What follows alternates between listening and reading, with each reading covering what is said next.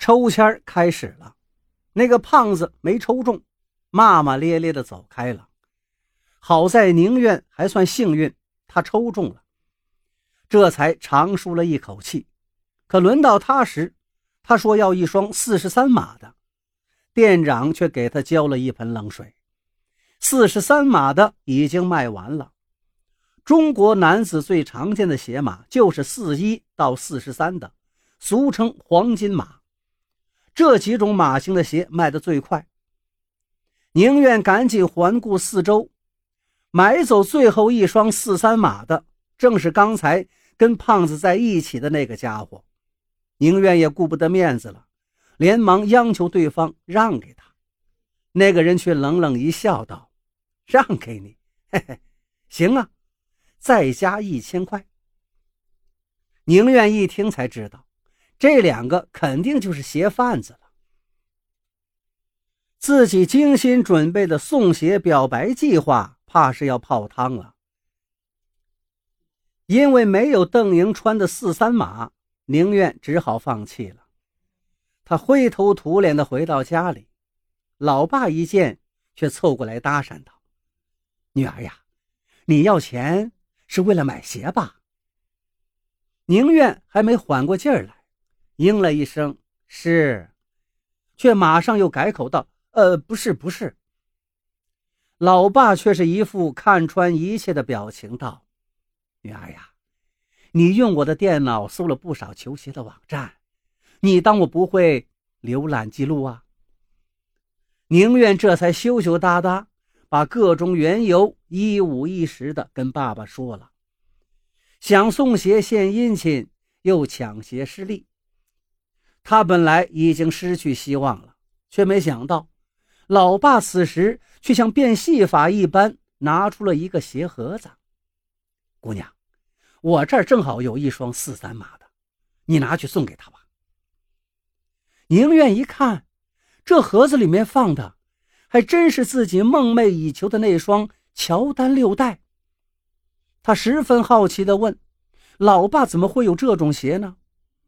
老爸却轻描淡写的解释道：“现在发售的是根据以前的版本重新制作的，行话叫复刻版，而他这个才是当年首发的元年版。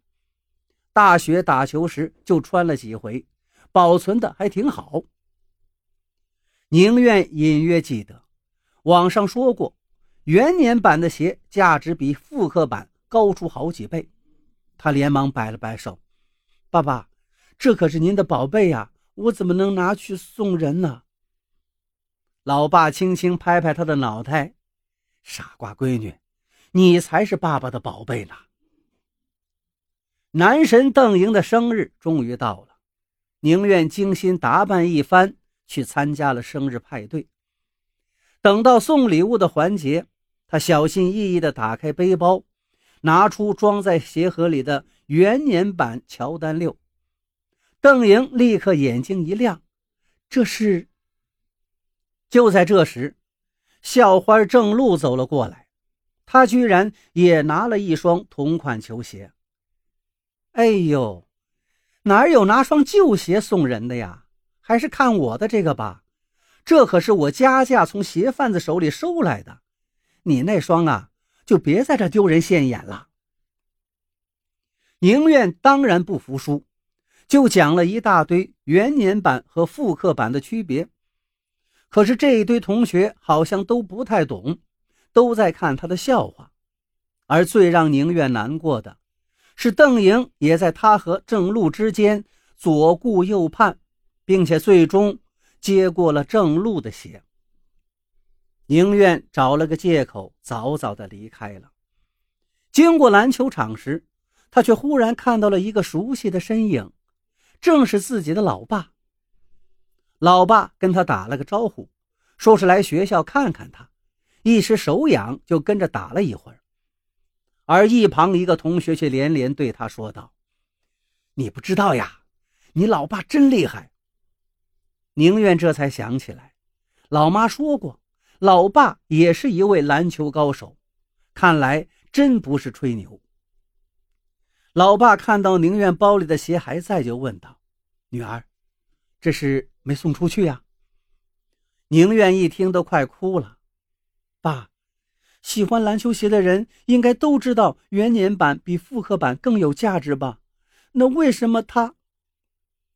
老爸轻轻拍拍他的脑袋，安慰道：“姑娘，你有没有想过，也许是人家没有你那么动心呐？